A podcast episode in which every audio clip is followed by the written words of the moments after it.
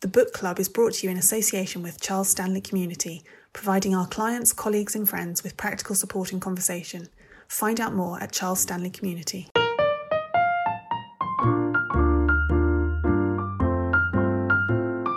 Hello, and welcome to Spectator Book Club. I'm Sam Leith, the literary editor of The Spectator, and this week's podcast is a discussion with Adam Begley, the biographer of John Updike, uh, Felix Tournachon, who has now turned his attention to the great Houdini. This was a recording of an event held over Zoom for the Circle Square networking group for over 55, so we're happy to record this in association with them. It's a very great treat to be here chairing Adam whom I have now a relatively reasonably long and friendly relationship with, though we've only now met virtually, as well as being the distinguished biographer of John Updike, the 20th century novelist. He's written a biography of Felix Tournachon, Nadar, uh, sort of 19th century aeronaut, photographer, self publicist, caricaturist, and jack of all trades, and now Houdini, the great escapologist. He's also, to my great delight and, and gratitude a regular contributor to my pages on The Spectator and improves them every time he's in them. So, welcome, Adam. Now, Adam, as I've, I've just sketched out, you know, there's quite a range in your subjects. You know, you've dotted around. Now you've moved on to Houdini. What is it that that made you light on him after writing, you know, moving from a literary novelist to an aeronaut? Why now an escapologist? I have to admit that the topic was suggested to me. I didn't dream it up on my own. But the moment it was suggested, I realized that it was um, something I wanted to do, mostly because I wanted to hone my skills as a storyteller. And it seemed to me that this was a great story with many acts and a dramatic finish. And that um, for once I'd be writing about somebody that everybody knew, because frankly, Updike isn't as well known as he ought to be, and Nadar, despite my best efforts, isn't known at all. Yeah. Well, Houdini, he's known to the extent that the very word Houdini is kind of part of the language. And yet, who he actually was is a trickier, a trickier proposition. I mean, what what kind of man was he? I mean, we, we just see him as images, as a sort of bloke dangling in a straitjacket or you know looking mysterious at us. What what sort of man did you find when you started to dig? Well, he's a, he's a very complicated man and a, a very interesting man. I think of him as a ball of energy. Um, I think of him mostly as a body, but I also think of him as a tremendous will to success, a, a, an ambition that was all consuming. And then, of course, he had um, a peculiar genius. And you could say the genius was for getting breaking out of things, but that's not really true. The genius was for publicity and for self publicity, which makes him a, a, peculiarly modern figure. I mean, with the breaking out of things, you say very early on, you know, like, I'm not going to talk about how he does that. Uh, yeah, the reason for that is that when you explain a magic trick or when you show somebody how handcuffs are opened magically, it becomes not magic and it loses the fun of it. Magic explained loses its luster. And Houdini knew that. He said himself, if I told you how I did my tricks, you would be instantly bored by them. So, does that, from the off, kind of make you a collaborator with Houdini in a sense? As a biographer, you have to collude um, in that, do you? I never like to call myself a collaborator, Sam, but I, I'd like to think that I have joined in some way the fraternity of ma- magicians who always refuse to um, divulge secrets. But I can tell you one thing that there's always a secret. There's always a trick. There is no, you know, there's no magical magic. Magic is always boring and mechanical or involves a lot of dexterity and then something boring and mechanical. I, I hope I'm not disappointing the fans of magic out there who um, like to see a puff of smoke and imagine that something transplendent has occurred. Now, what got Houdini started? I mean, you've talked about this kind of extraordinary drive he had, this ambition to, you know, propel himself to heights of celebrity and success. but you know, what what made him think that escapology was going to be it? I mean, how you know, it's not an obvious route to success. Is dangling upside down in a straitjacket. No, but it is show business, and show business was obvious for penniless Jews, as anybody who's looked at the roster of great showmen from the end of the 19th century, beginning of 20th century, and as Hollywood took over. As, as um, the Marx Brothers' mother said, you know, where else could a kid who goes knows nothing makes money? So, but he he got his start because he wanted to he wanted to make himself known, and he discovered magic through the autobiography of a guy named Robert Houdin, who was a great 19th century magician. And he became completely obsessed with this man and with his tricks and became a magician to become like Houdini. And in fact, like Robert Houdin. And in fact, he called himself Houdini because he thought adding an I to Houdin meant like Houdin. So Houdini is like Robert Houdin. You talked about the, you know, need to make money and the fact that as a, you know, young Jewish person he was he was quite marginalized. I mean, his own father seems to kind of, you know, he's got two fathers really in this book. One of whom is Houdin, and the other one of his, you know, talk, can you tell us a little about Houdini's early life and his relationship with his father? Well, his father was a um, rabbi who was born in, as Houdini was, in, in Hungary and, um, and left Hungary in the early 1870s without his family and moved to Appleton, Wisconsin, um, where he became a rabbi with a tiny congregation. And then the family followed him when Houdini, whose name was Eric Weiss when he was a youngster, where when he was four years old, he came over. And then the, when Houdini was about eight, his father lost his job as the rabbi. And this was a terrible moment in the Houdini household, the Weiss household as it was then. And they were really plunged into serious poverty. And so from the, from age eight onwards, it was obvious that Houdini was going to have to make his way in the world because his father somehow didn't manage to assimilate. He never became an American. He was he never learned English. He spoke he spoke Yiddish, he spoke Hungarian, and he spoke some German, but he didn't speak. He never learned English. And I think this was part of Houdini's drive was to become American and to become a success and to avoid above all the failure that was his father. And he did sort of reinvent and occlude his origins, didn't he? I mean, he claimed to have been born in America. He played down a lot of the time his Jewishness. Uh, yeah. Yes, he he uh, his first pseudonym was um, Eric White, but uh, yes, he he was uh, a strange kind of Jew, and and faithful in some ways to the end to his religion, but he never played it up. I mean, he never he never asserted himself as Jewish publicly and repeatedly. He also, I mean, the the the reimagining his origins plays into it, but you know, one of the aspects of Houdini's character is that he was the most fantastic liar. Oh, absolutely. He early on he insisted that he was uh, born in America. He just simply cut out the first four years of his life, and uh, he would lie about pretty much anything because it was part of his job to make you believe that one thing was happening when another thing was happening. But also he believed that um, he had to be the best and the greatest, and if he wasn't matching that particular standard, he would simply move the goalposts or inflate his achievements or obfuscate or prevaricate. He was um, truth was not a value that he had in any degree. Does that present a difficulty for a biographer? You know, not more than anybody else. Biographers are always having to sort between the the true, the half true, and the outright false. And with Houdini, it was just a, another. I mean, you just in some ways it was a helpful because you knew that he was lying. If you know, it's a little bit like Trump. If he says something, you can just pretty much assume the opposite. And and you know he was sort of endearing about it. I mean, he he would always exaggerate everything. So if he held his breath underwater for three minutes, suddenly it was eight minutes.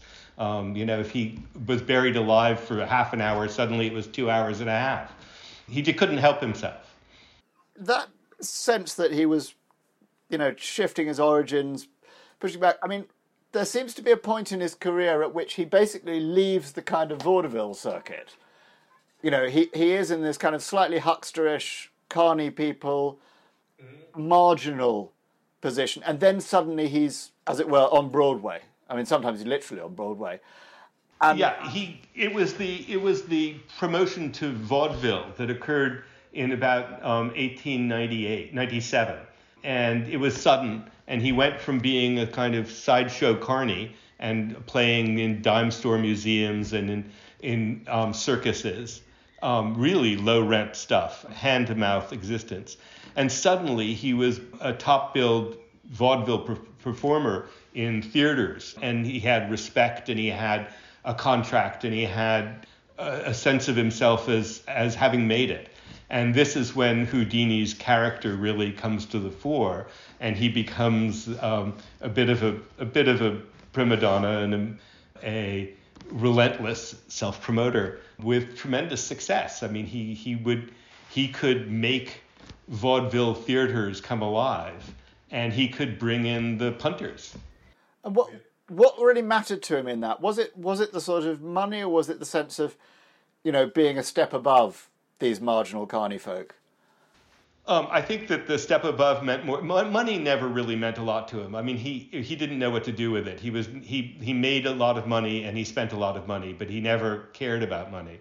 Uh, what he wanted was applause, and he wanted recognition of being the best, the greatest. Anything below the greatest didn't count for him was he a very self-respect reflective man? I mean, did no. he? Have...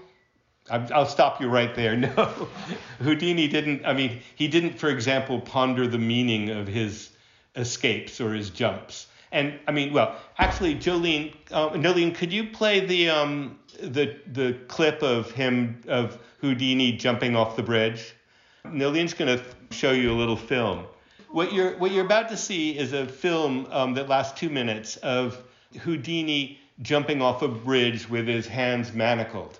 And it's a very short film, and it sort of shows what the attraction of Houdini is and why he managed to bring so many people together and make, pe- make people adore him, as it were. Um, and one of the things you see is how big the crowd is for this. It's in 1907, and it's in Rochester, New York.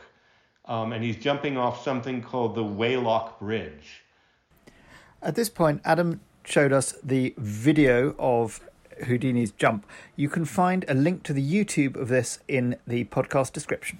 I love his legs kicking out there. Yeah, you, you of course it's a, a silent film, so you don't hear what he said, but according to newspaper reports, just before he jumped, he said goodbye, which is classic Houdini stagecraft and sense of uh, the drama you know, you've said he he was the best and he needed to be the best. You know, there were a lot of people doing magic. There were presumably quite a few people doing escapology. What was it, apart from publicity, that he did better than everybody else? What were the special talents he had in that that department? I would love to tell you that he was the world's greatest magician, but virtually everybody who knows anything about magic, prestidigitation, the, the business of you know, pulling a rabbit from a hat or shuffling cards or making coins disappear, say that he actually wasn't at the top level. And there was, for example, a, a, magician called Howard Thurston, who was his contemporary, who was streets ahead of him and who was known for his, his um, absolutely beautiful magic tricks. So Houdini always wanted to be the best magician, but never quite made it. But he did other things that other people didn't do, which was that he allowed himself to be in positions where he was very likely to die if he got it wrong. And that, as he pointed out, the, the easiest way to attract a crowd, he once said, is to let it known at a given time that in a given place someone is going to attempt something that in the event of failure will result in sudden death.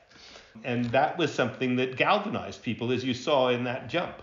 And then he had another trick that was fantastic, which was the suspended straitjacket escape. He'd be in a straitjacket and he would wriggle and wriggle and, and thrash about and finally get rid of it. And then he would drop the, the straitjacket and assume this Christic pose, this inverted Christ pose, which is quite special.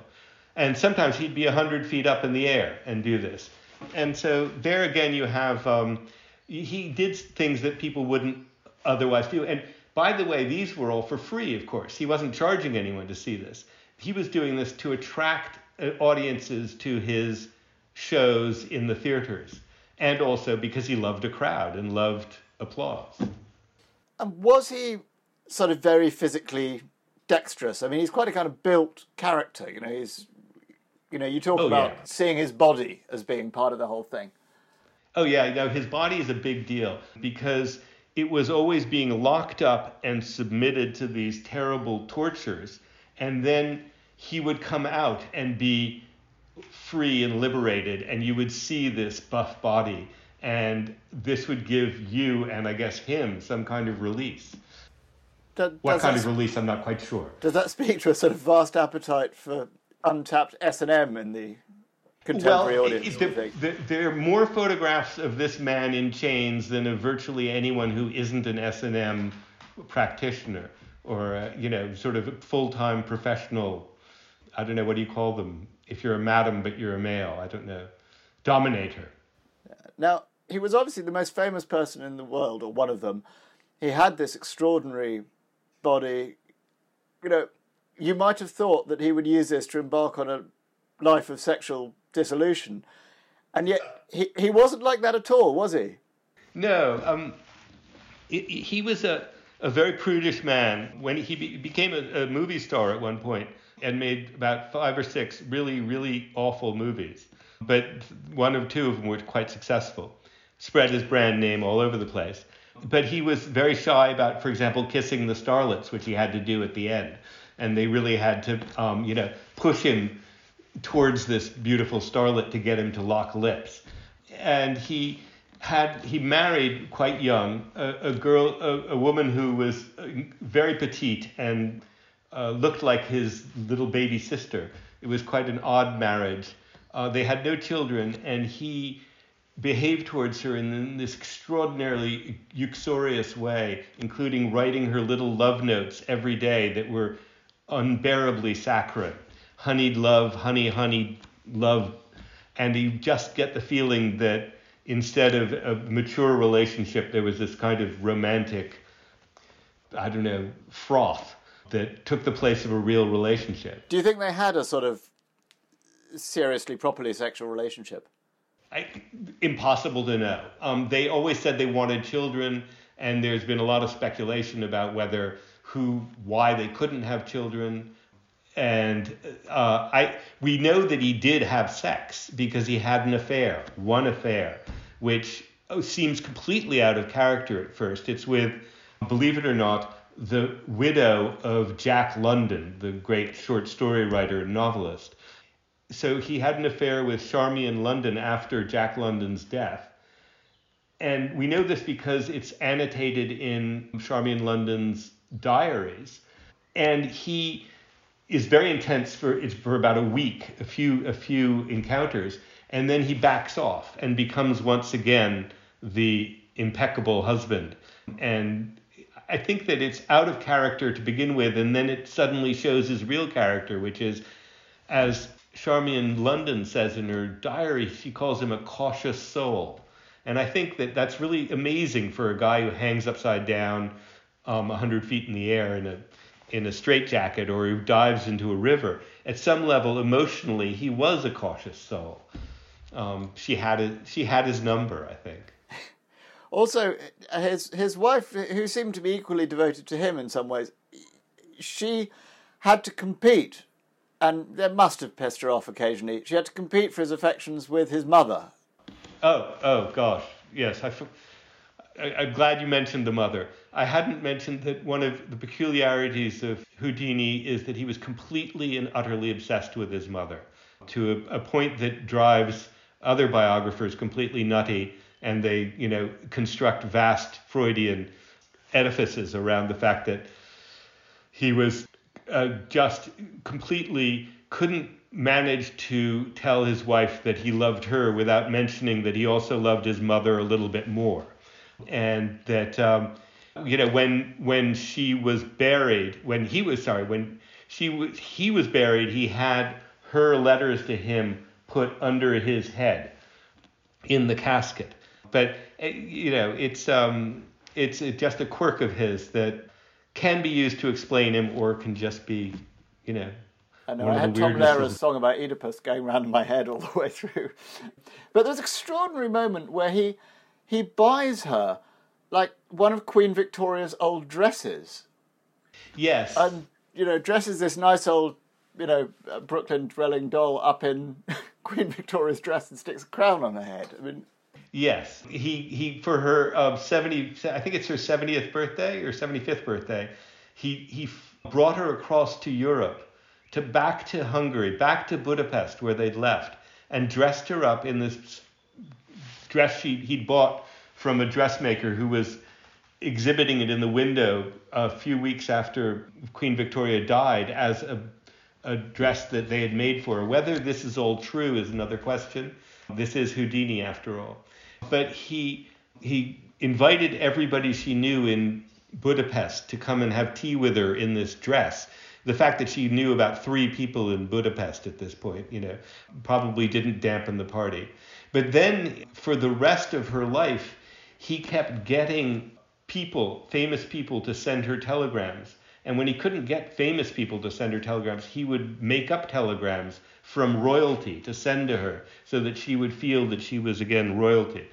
It was quite an obsession. It was.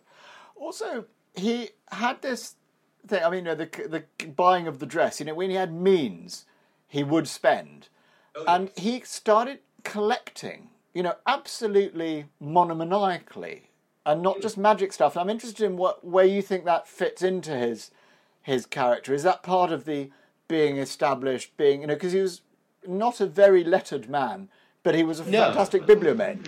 No, he didn't even have a, a high school diploma, um, and I don't think he went to school very often. But he did, as as as in say after he made it big, he started reading and he started collecting, and he bought everything. He bought book after book after book to the point where I, when he died, I think he gave five thousand volumes to the Library of Congress he gave another huge tranche to, to Harvard's theater department, and he he just became a complete bibliophile. And I think part of this had to do with reclaiming his father's legacy as a rabbi so that he would he if he wasn't going to be religious he was anyway going to be a, one of the people of the book and then and then partly he it was part of his drive to be number one. He always wanted to collect in an area where he could have the largest collection. So he wanted to corner the market on magic, for example. And for a while he tried to corner the market on on President Lincoln, believe it or not. Partly, I think, because Lincoln was assassinated in the theater. But uh, you know, collectors have their own inner compulsions now, on the subject of inner compulsions, I'm interested in two kind of major swerves he makes in the story in your book. You know, both of which are you could look at, you know, if you were to be one of those biographers who overinterprets as in some sense kind of Oedipal, he turns on Robert Houdin with this extraordinary savagery. Mm. And then he turns on, which you would think is sort of in a sense biting the hand that feeds you, turns on the the showbiz tricks of spiritualists and mediums. Yes. Why do you think he has these kind of sudden reverses? What drove them? Because he really went far in both of those cases.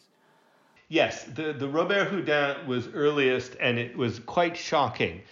He uh, wrote a book called The Unmasking of Robert Houdin, and in it he essentially accuses Robert Houdin of everything he did. So this again a rather Trumpian ploy. Every single crime that that that Houdini committed, his stealing other people's tricks, using uh, ghostwriters, being a, a, huckster, all of these things he accuses Robert Houdin of doing. Of course, this book that he accuses, in which he accuses Robert Houdin of using a ghostwriter, was written by a ghostwriter. So it's a little bit blatant. But that's a swerve Lots of people have called it Oedipal, killing his father. It's I for me what it is is one establishing himself as the greatest because if he is greater than Robert Houdin, he's the greatest. And the other is that it took him out of the business of competing with his contemporaries and put him into the business of competing with the all-time legends. And I think that's where it was where he wanted to be. What was the second swerve? Was well, it was uh, the, the spiritualism, oh, yes, crusade against the mediums and seances and all that malarkey. The, starting in starting in at, when he, in 1920 when he met Arthur Conan Doyle, Houdini embarked on the last phase of his career, which was to discredit spiritualism and to unmask, like the unmasking of Robert Houdin, unmask fake mediums. Well, all mediums are fake, you might say. Unmask anyone who claims to put people in touch with the spirits of the dead.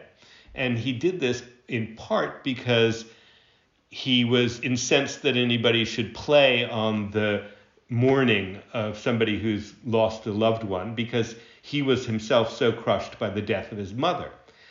But the other reason why I think he unmasks people is because he thought their their trickery was shoddy. He thought that the mediums were essentially lousy magicians, and he wanted to point out how bad they were. So he would go to seances, and in the dark, they would do their hocus pocus, and he would pull out a, a flashlight and train it on the medium in mid hocus pocus and yell, I am Houdini and you are a fraud. Um, and this made headlines again and, and brought more notoriety to him. In it's fact, like you're fired as a catchphrase. yes, exactly.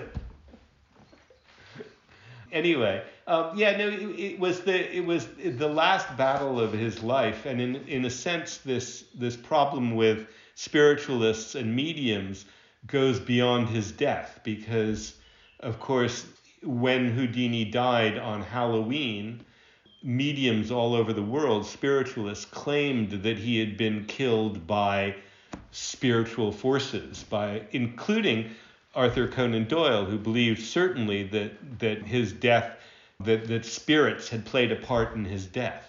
So, yes, that that's a swerve that haunted him, shall we say? Yes, I was going to say you know, you should tell us what actually happened as death because there's a lot of myths surrounding it. But are you worried that too will let daylight in on magic?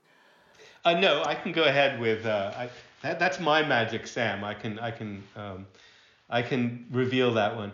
Houdini was on his on what turned out to be his last tour, and it didn't go well. He he on his first one of his early shows he broke a bone in his ankle, and then he was hobbling and in pain, and went up to Montreal, where he was not looking well at all, and saw some McGill students.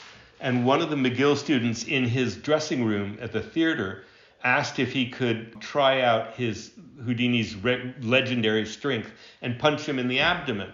Houdini what didn't really pay attention, or may have said vaguely yes, but anyway, this kid attacked him and punched him repeatedly in the abdomen um, until Houdini said enough, enough.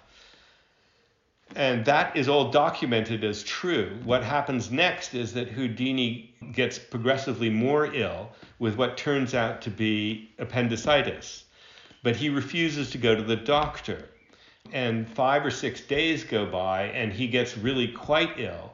And by the time he goes to the hospital, it's way too late. When he's opened up, his appendix has already burst. So he dies of peritonitis, which was an unavoidable death in those days because there were no antibiotics. So stubbornness and um, sort of hubris killed him, and an unwillingness to trust doctors. I, he does seem to have a lot of Trumpian attributes, my friend Houdini. Unwillingness to trust doctors put an end to him. The spiritualists claimed immediately that the kid who punched him had his hand guided by a, an angry spirit who wanted vengeance for his anti spiritual cr- crusade. But I think that we can just put it down to not listening to the doctor's advice. so, so now you call him my friend Houdini. I'm, I'm interested, I mean, to pull focus a bit on, you know, what you do as a biographer. You know, I didn't get the sense from this book that you always particularly liked your subject. Does it help to like your subject or to admire them or to be in their corner as a writer?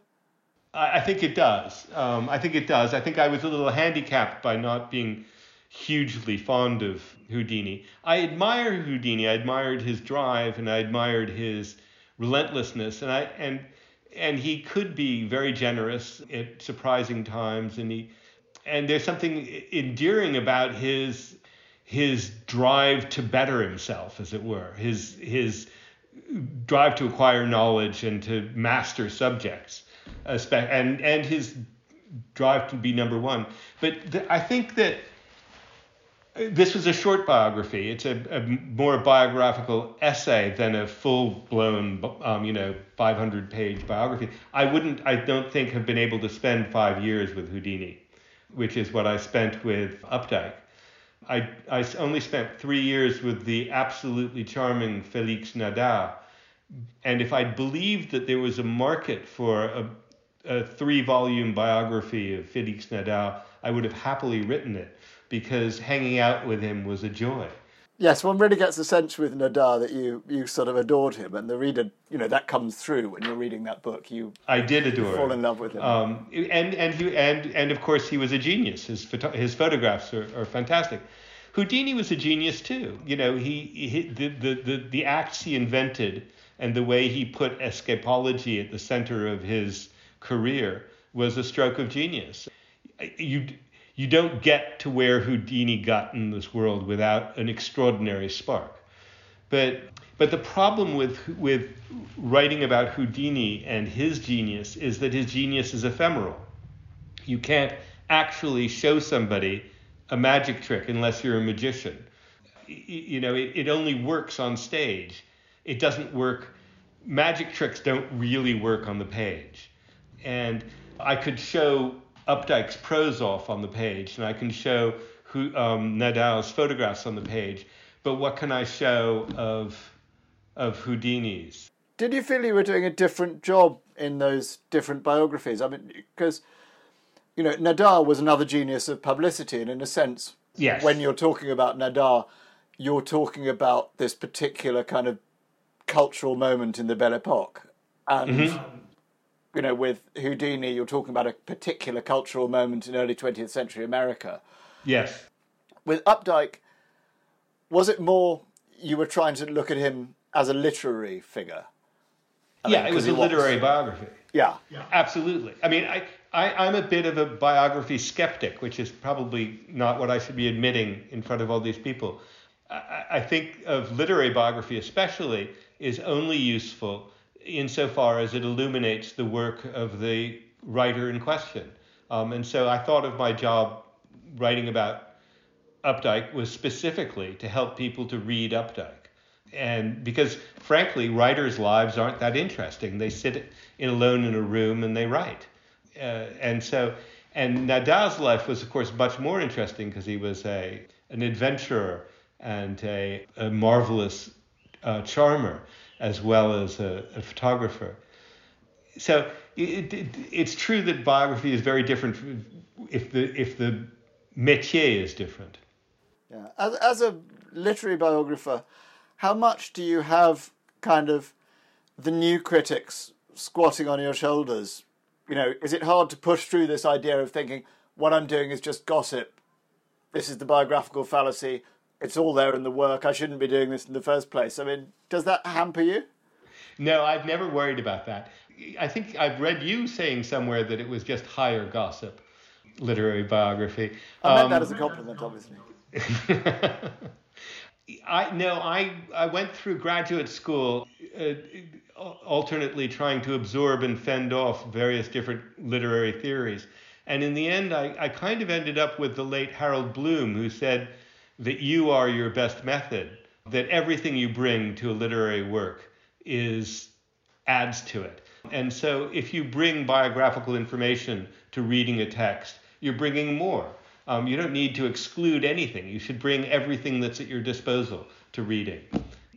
You should bring everything that is at your disposal to writing also.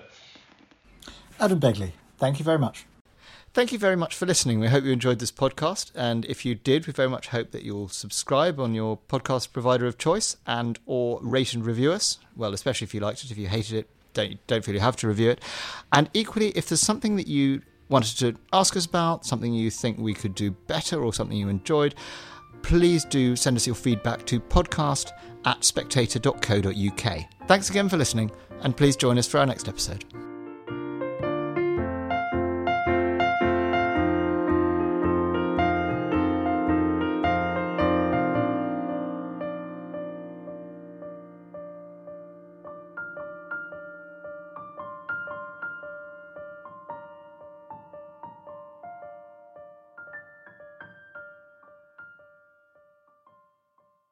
The Spectator magazine combines incisive political commentary with books and arts reviews of unrivaled authority. Stock up on your summer reading with a 12 week subscription, in print and online for just £12. Plus, we'll send you a copy of Spectator columnist Lionel Shriver's new book, The Motion of the Body Through Space, absolutely free. Go to spectator.co.uk forward slash Lionel.